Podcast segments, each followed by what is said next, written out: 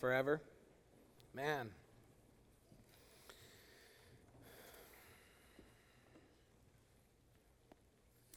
Well, I turned 33 this Tuesday.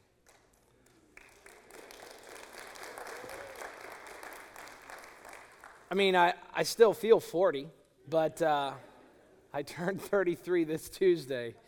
No, it's, it's really depressing after 25, right? Now you're just old. Now we just pity you. We're excited about 25, but when you turn, I'm hearing some 40s and some 60s over here. We're just glad you're around in the 60s here, Moises. So, oh my goodness. But he is risen, right? So whether we leave at 33 or whether we leave in our 60s, the good news is we, we don't have to fear the grave, right? I do think about it a little bit more now that I'm 33. I played basketball this, this week, lost to golf and David with, against David. I never lose to David, and I felt terrible about myself. I went and scheduled several golf lessons. if I didn't say anything, he'd say, You only talk about when you beat me. I don't only talk about when I beat him, because if I did, that's all we'd ever talk about. But he did beat me so I want to give him his credit. Well, let's talk this morning about our vision, or sorry, our connect, and we're going to specifically look at the topic today of our core values. So I want to jump right into our definition of core values. But I want to explain before we do that exactly what we're doing here as a church. Maybe you're, you're visiting with us. We want to again explain what our process here is. This year, the theme of this year is church membership. And in particular, meaningful membership. That's why our verse this year emphasizes not forsaking, not forsaking the assembling together as is the habit of some. You can say today it is the habit of the majority since 82% of this generation doesn't attend church but once a month. 82% of people don't attend church, so it's, it's actually a little bit it's actually a little bit different than that. 18% come to church once a month of this generation. That means 82% don't. That's a startling fact. You know, we found other things to answer life's problems, and the church really doesn't have place in our lives today. But we don't want that to be the case about our church, about this congregation. We want to be here together and to eagerly stir up love and good works amongst one another, looking for various ways that we can edify our brothers and sisters and our leaders with how we serve one another. This is the most important week or day of the week for all of us. It is the day where we come together and proclaim, He is risen. It is the day where we come together and learn from one another and share with one another and care for one another. There's nothing more important. Hopefully, this carries on throughout the rest of the week. But we want to talk about how we as a church can connect and put down deeper roots here at Northwest. It's a commitment phobic decade. It is a commitment phobic day where we are afraid to commit to anything. And we want to find churches that might be doing it a little bit better or a little bit different. And, and should we commit to a church, that means we can't leave, which is good. It's interesting to note that there is nothing like Paul ever telling churches to leave or telling Christians to leave their churches in the New Testament. It's just not there. Look for it, find it. Where Paul tells Christians to leave their churches, even churches that were embracing grave sins, serious sins that not even pagans would allow to happen in their midst. And so we want to encourage everyone to connect here to build up the church to edify one another. Our topic this morning then is what is our church's core values? What are our core values? Well, let me define very briefly what core values are. Core values are the unchanging foundational beliefs of a church. They are the unchanging foundational beliefs of a church. Now, certainly, this does not exhaust all of our values and does not exhaust all things that are important, but we believe that these values do a nice job of giving us an umbrella as a church to give us direction in everything that we do. Core values establish the firm bedrock of our teaching, of our living, of our fellowshipping together, and of our evangelizing the lost. Buildings may change, visions may change, pastors and church members will come and go, but the core values must be the cornerstone of this church. They are what every other stone will align with. Let's pray this morning. Lord God, let us not just state these core values, let us live by these core values. Let us see these core values as the essential part of our fellowship together. In Jesus' name, amen. I want to talk about five core values, and they are as listed. We are going to be a biblically based church a biblically based church, a Christ centered church, a church that is characterized by Christian community, a church that sees the importance of faithful fellowship or faithful service, and a church that evangelizes to the lost. I want to take a look at each one of these, and we're going to answer three questions. What does the Bible say about this? What do other Christian scholars say about this? And then what does it mean for us? Let's take a look at our first core value. Our first core value is biblically based church or biblically based congregation. We believe that the Bible is the final authority in everything we do. As such, the Bible is the focal point of our assembling together, either in our worship services or our small group Bible studies, that is, our Bible fellowship Sunday schools. We believe that God inspired men to write His word so that when man speaks in the Bible, God speaks. All right, so let, let's just make sure that we understand exactly what we're saying. We believe that 66 books are inspired, infallible, and inerrant for our church. Genesis, Exodus, Leviticus, Numbers, Deuteronomy, Joshua, Judges, Ruth, 1st and 2nd Samuel, 1st and 2nd Kings, 1st and 2nd Chronicles, Ezra, Nehemiah, Esther, Job, Psalms, Proverbs, Ecclesiastes, Song of Solomon, Isaiah, Jeremiah, Lamentations, Ezekiel, Daniel, Hosea, Joel, Amos, Obadiah, Jonah, Micah, Nahum, Habakkuk, Zephaniah, Haggai, Zechariah, and Malachi. 39 Old Testament books that are inspired, infallible, and inerrant. You say, so you believe then that when Genesis says, in the beginning, God created the heavens and the earth and that he made animals and man from the dust, you really believe that? We really believe it. Okay? You really believe there was an actual king named David? Yes. You really believe that a man, there was, there was really a man named Saul? Yes. You believe that the Bible is accurate in history? Yes. In science? Yes. And that Matthew, Mark, and Luke, and John, Acts, and Romans, 1st and 2nd Corinthians, Ephesians, Galatians, Galatians, Ephesians, 1st and 2nd Timothy, all of those, Colossians, Philippians, all of them, all of the letters of John, Revelation, all of them inspired. And they are binding for us today.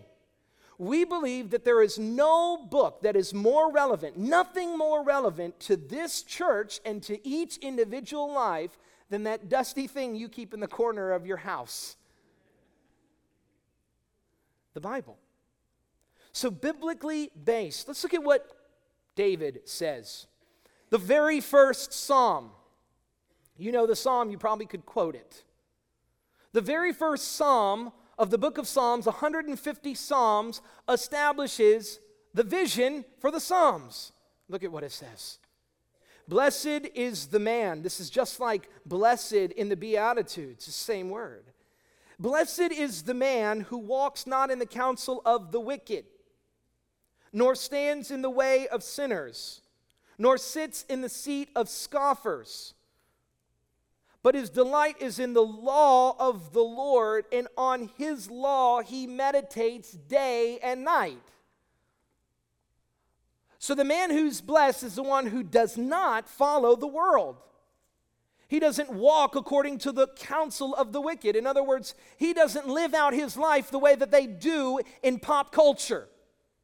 That's not the, the man of God, the man who is blessed, does not live the way the world lives. The blessed man, the, the sanctification, the, the credence that God gives to our homes is when we live in our lives, is when we live according to His word. You say, Well, I have to do it this way, it's the only way to be done. Is it? Answer that question. Is it the only way to be done? Does God put you in a place where you cannot, where you must choose to disobey? You see, men went to their graves choosing to obey God rather than to obey the counsel of the wicked. Or who stands hold or, or who stands in the way of sinners. That is, that they hold unswervingly to secular principles. Or the, the man who sits in the seat of scoffers, that means he judges righteousness from the seat of unrighteousness. David says that man is not blessed. The one who does the opposite of that, who lives according to God, and this is not just, this is not some religions, and, and Islam has a good way, and, and Buddhism has a good way, and Christianity has one of the ways, and Judaism has one of the ways. It is the will of God, the law of God, versus all others. All others. But the one who delights in the law of the Lord and on his law meditates day and night, he is like a tree planted by streams of water in the Bible, when it uses the word tree, it uses it as a metaphor to describe the usefulness of our faith. Agrarian society would have been very aware of the importance of a tree bearing fruit. When your life depends on a tree bearing fruit, if it does not bear fruit, you're going to cut that sucker down. You don't need it.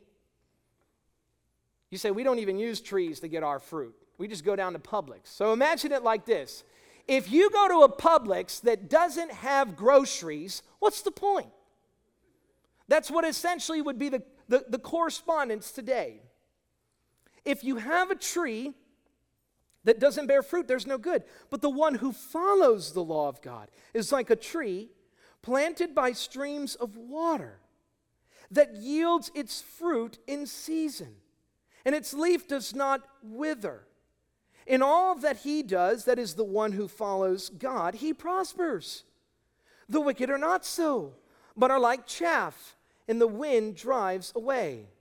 Therefore, the wicked will not stand in the judgment, nor sinners in the congregation of the righteous. For the Lord knows the way of the righteous. How does he know the way of the righteous? Because the way of the righteous bears fruit by being planted next to the waters, which are the word of God. In other words, God knows what his word will produce.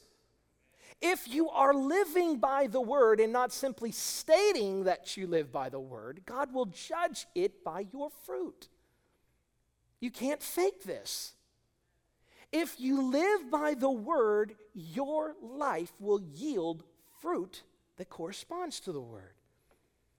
Paul says it like this in 2 Timothy. He says, All scripture is breathed out by God all scripture is profitable for teaching. All scripture is for reproof, for correction, and for training in righteousness, so that the man of God might be complete, equipped for every good work. Scripture is what guides our lives, it must guide our church. One of the most famous statements on the Bible, called the Chicago Statement on Biblical Inerrancy in 1978, many scholars, Carl F.H. Henry, R.C. Sproul, Norman Geisler, James Boice, many, many scholars, and many, many more came together to defend the biblical inerrancy or the inerrancy of the Bible. And here's what they said in their preface. I love this. The authority of Scripture is a key issue for the Christian church in this and in every age. Those who profess faith in Jesus Christ as Lord and Savior are called to show the reality of their discipleship by humbly and faithfully obeying God's written word. In other words, there's no such thing as a Christian who doesn't follow the word. That is becoming increasingly popular today. You know, it's not going to be the case that society becomes more and more godless, it's going to become false teacher inundated. They're going to take Jesus and conform God and Jesus to their image. The Bible says we conform to Jesus' image. And so we must state alongside every Christian everywhere that this is an essential matter. What does it mean for us then? It means for us that we as a church will make the Bible and not secular sociology and not secular psychology, self actualization theory, be who you are, not politics, not the law not secular biology, and not secular ethics. We will make the Bible the foundation of everything we believe and know about our reality and our faith. It means that we will trust in, agree with, and live by every word of God in Scripture. Jesus said, man will not live on bread alone, but by every word that comes from the mouth of God. Remember the context in which he said that? He was doing battle with Satan. The Bible tells us that Jesus was filled with the Holy Spirit and led out into the desert, and Satan began to tempt him. And every time, every time Jesus wanted to defeat the temptations that Satan brought to him, he did not resort to secular psychology, but by every word that comes from God. Jesus had built his faith on the Bible. Every time he responds, he quotes Deuteronomy. Every single time. Fulfilling what David says in Psalm 1 that the righteous man delights in the law of the Lord, and on that he meditates day and night. It means for us that we need to check our fruit this morning as a church and as individuals. We need to look up in our trees of our spiritual works and see whether or not the fruit of our life, the patterns of our lives, the decisions of our lives, all of the fruit, if it's bearing fruit from water that comes from the Word or from the sewage that comes from the world you've got two options. And God will look at your fruit and say, Is this a church?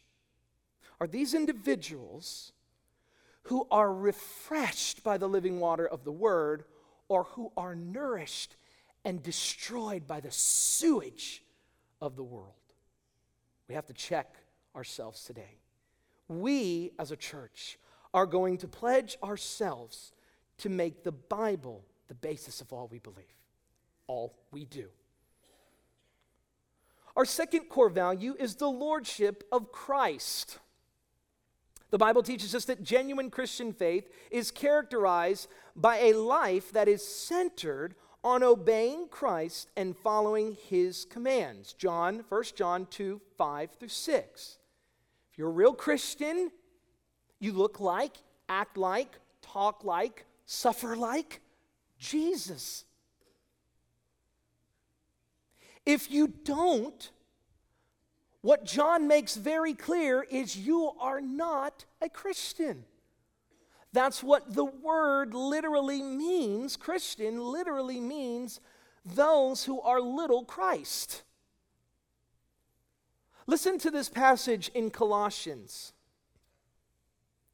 As you receive Christ Jesus the Lord, watch how many times this phrase or this sequence or this idea is talked about. It is the idea of being in Him, in Him, in Him, not in yourself, not in the world, in Him. So, therefore, as you receive Christ Jesus the Lord, you came down, you filled out a card, you prayed a prayer at a youth revival meeting, okay, you've got that. So now walk in Him, rooted and built up in Him, and established in the faith, just as you were taught, abounding in thanksgiving.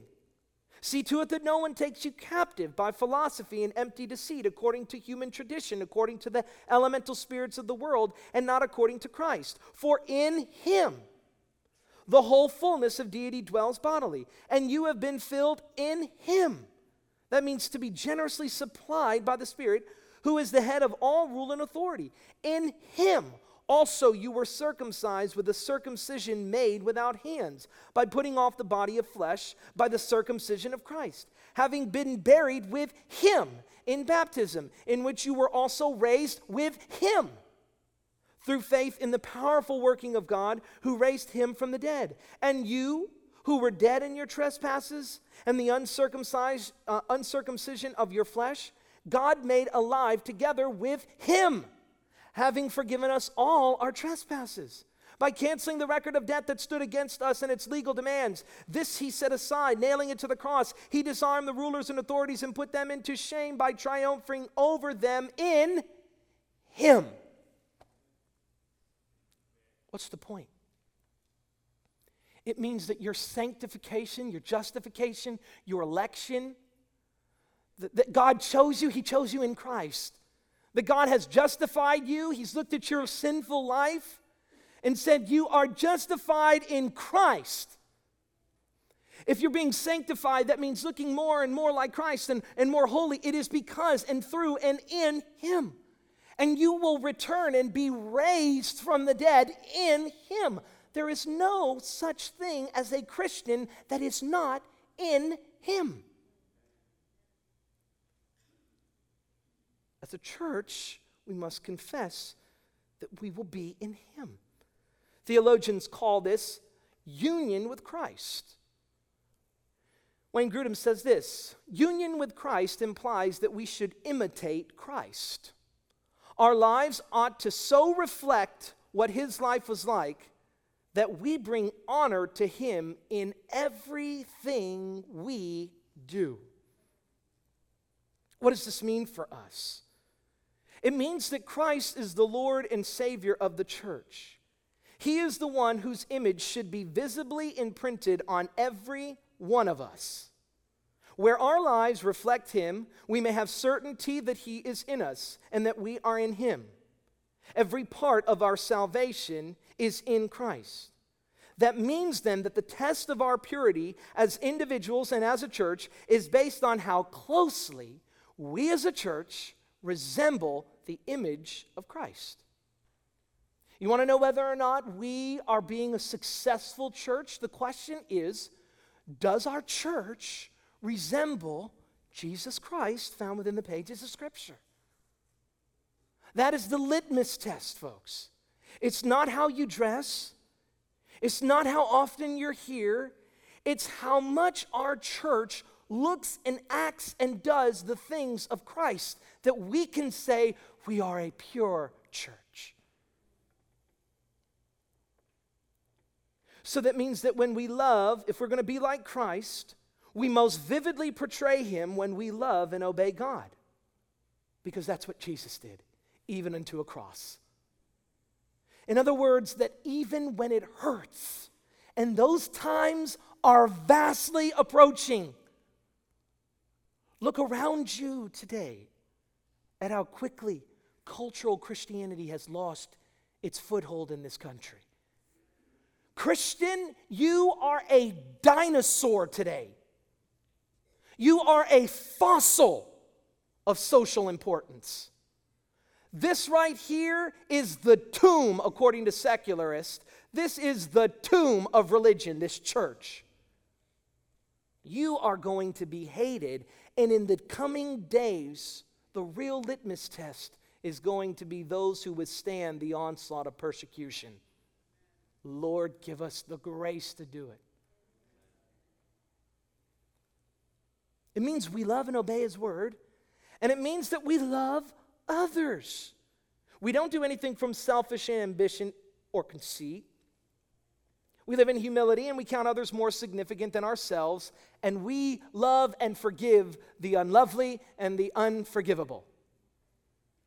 You want to be like Christ, obey God, and love others.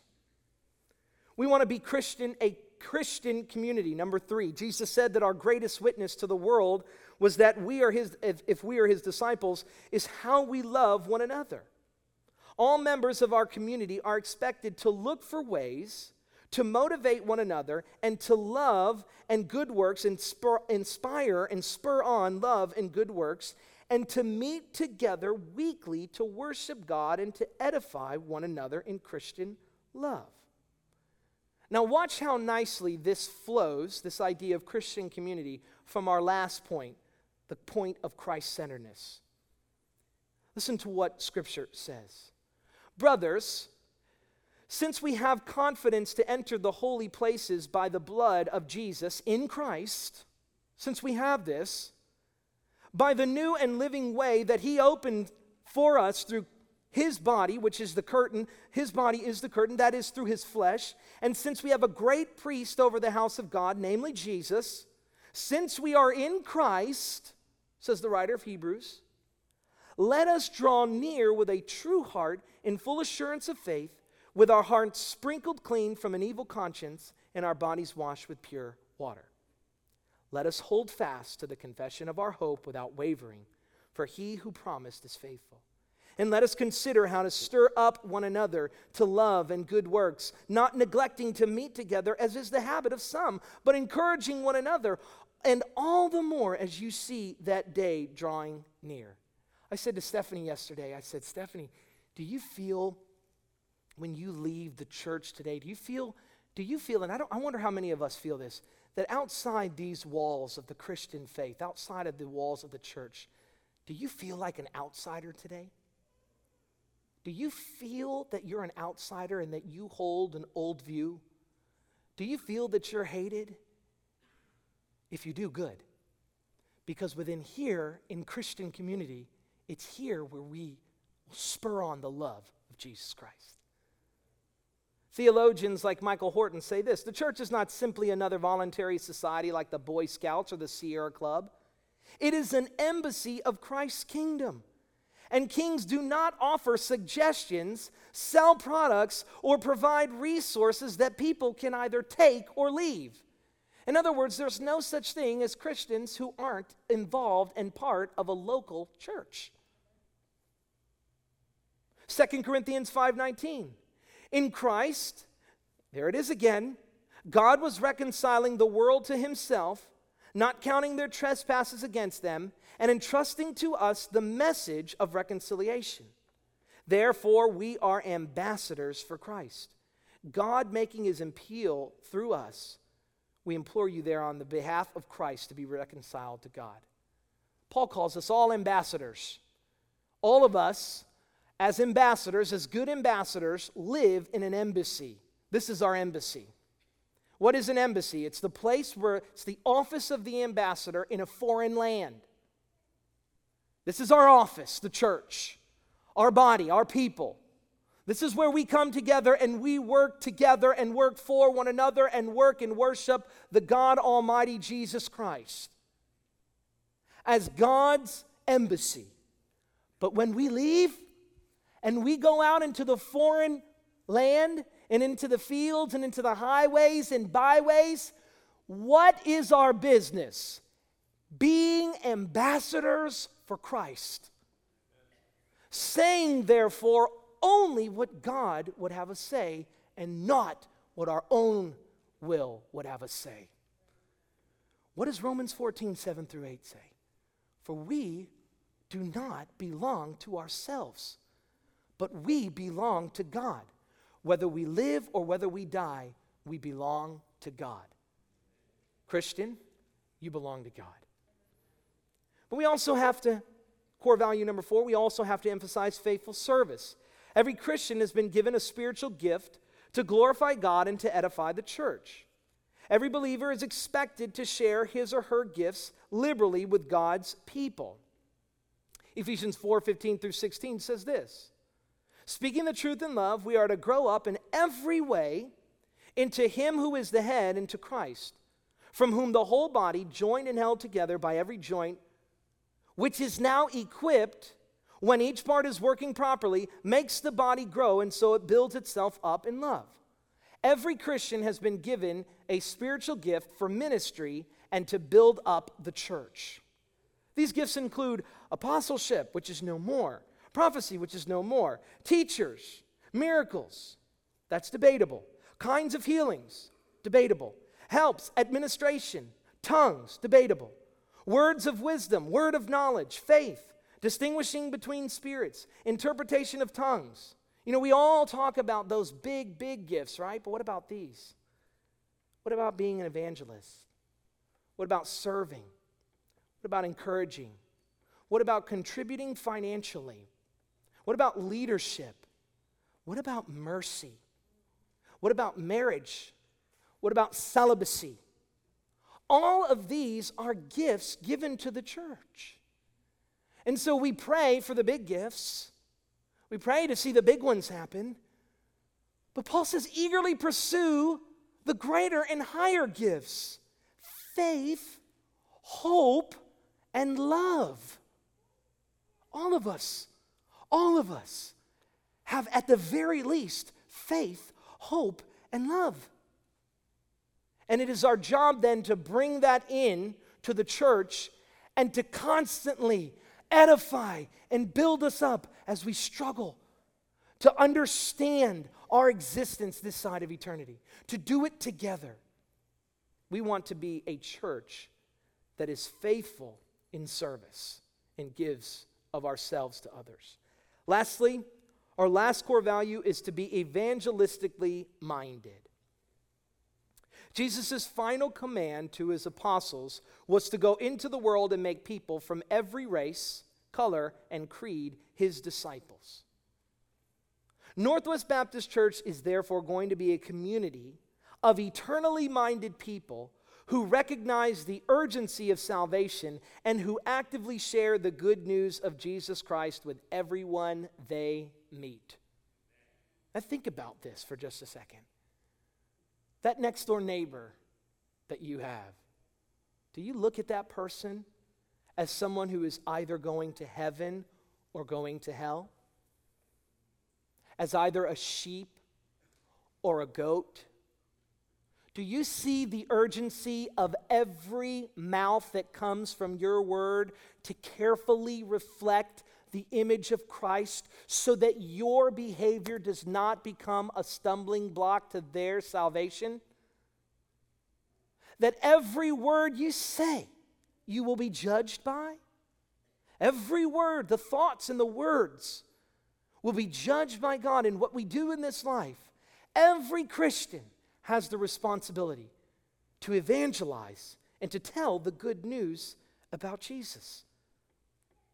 I sometimes wonder if there's anything else worth talking about than the gospel of Jesus Christ. Is there anything else worth talking about? Even in the Christian faith and in the church, is it not the very thing that gives us the reason to come and worship and glorify God that we've been saved by grace through faith? That we have hope that when our bodies die and rot in a casket, that God will return in the person of the Son to raise those dead bodies to life? Oh, praise God. What else is there to talk about? But it's understood that this is only the requirement of the pastors, but this is not true. This is the requirement of every single believer. Listen to what Jesus says. What I tell you in the dark, say in the light. And what you hear whispered, proclaim on the housetops. The housetops today for us, Facebook pages, Twitter, conversations. Their, their social media in those days were housetops. For us, it's your Facebook page. Do you use that as a tool for the gospel? Hmm? And do not fear those who kill the body, but cannot kill the soul. Rather, fear him who can destroy both the soul and the body in hell. But Jesus is saying, don't be afraid of what people are going to say to you when you come and you tell them you believe Jesus. Because the worst they can do to you is take your body. The worst they can do to you is kill you. That's the worst. Jesus says, You're going to be eternally minded. Don't be afraid of the one who can destroy the body. Be afraid of the one who destroys the body and the soul. He says, Are you not two sparrows sold? Are not two sparrows sold for a penny? And not one of them will fall to the ground apart from your father. God knows whether you're evangelizing for him or not. Because he cares about small things like sparrows being sold. And if he cares about small, insignificant things like sparrows being sold, won't he care for the greatest thing, which is the propagation of the gospel? If he cares about sparrows, he cares whether or not you remain silent about his gospel. But even the hairs of your head are all numbered. Fear not, therefore, you are more value than many sparrows. So also, everyone who acknowledges me, everyone, doesn't just say pastors, everyone who acknowledges me before men, I will also acknowledge before my Father who is in heaven. But whoever denies me before men, I also will deny before my Father who is in heaven. That should chill us to our bones. That should cause fear in our bodies and a quaking spirit to say, Do I acknowledge Jesus before men? How does my behavior acknowledge Jesus before men? Do I ever even speak that name to men? Do they hear me say, brother, friend, neighbor? If you don't have Jesus, you don't have eternal life. How can I share with you the most important thing in all of reality that Jesus died for you? This is an oil check for us. Are we evangelistically minded? So, what are we going to be as a church? We're going to be Bible based, we're going to be Christ centered. This is not going to be a community of just people, but a community of believers. We're going to have faithful stewardship trustworthy and dependable stewardship. And we are going to tell others the good news of Jesus. Let's pray. God, thank you for this great church that you've given us. We have a responsibility, Lord God, to build this church up into a pure, holy, and blameless church without spot, without wrinkle, without blemish. God, purify us of any worldly wisdom. Purify us, purify all of us of any selfishness. Purify us of any worldly community or of any selfish service. And God, give us the words to tell others the good news about Jesus. Lord God, so that on that day, when we stand before you, each and every member of the Northwest Baptist Church, that all of us will be able to say we were good stewards of the gift you gave us. Thank you, Jesus. Empower us by your Spirit for ministry. Amen.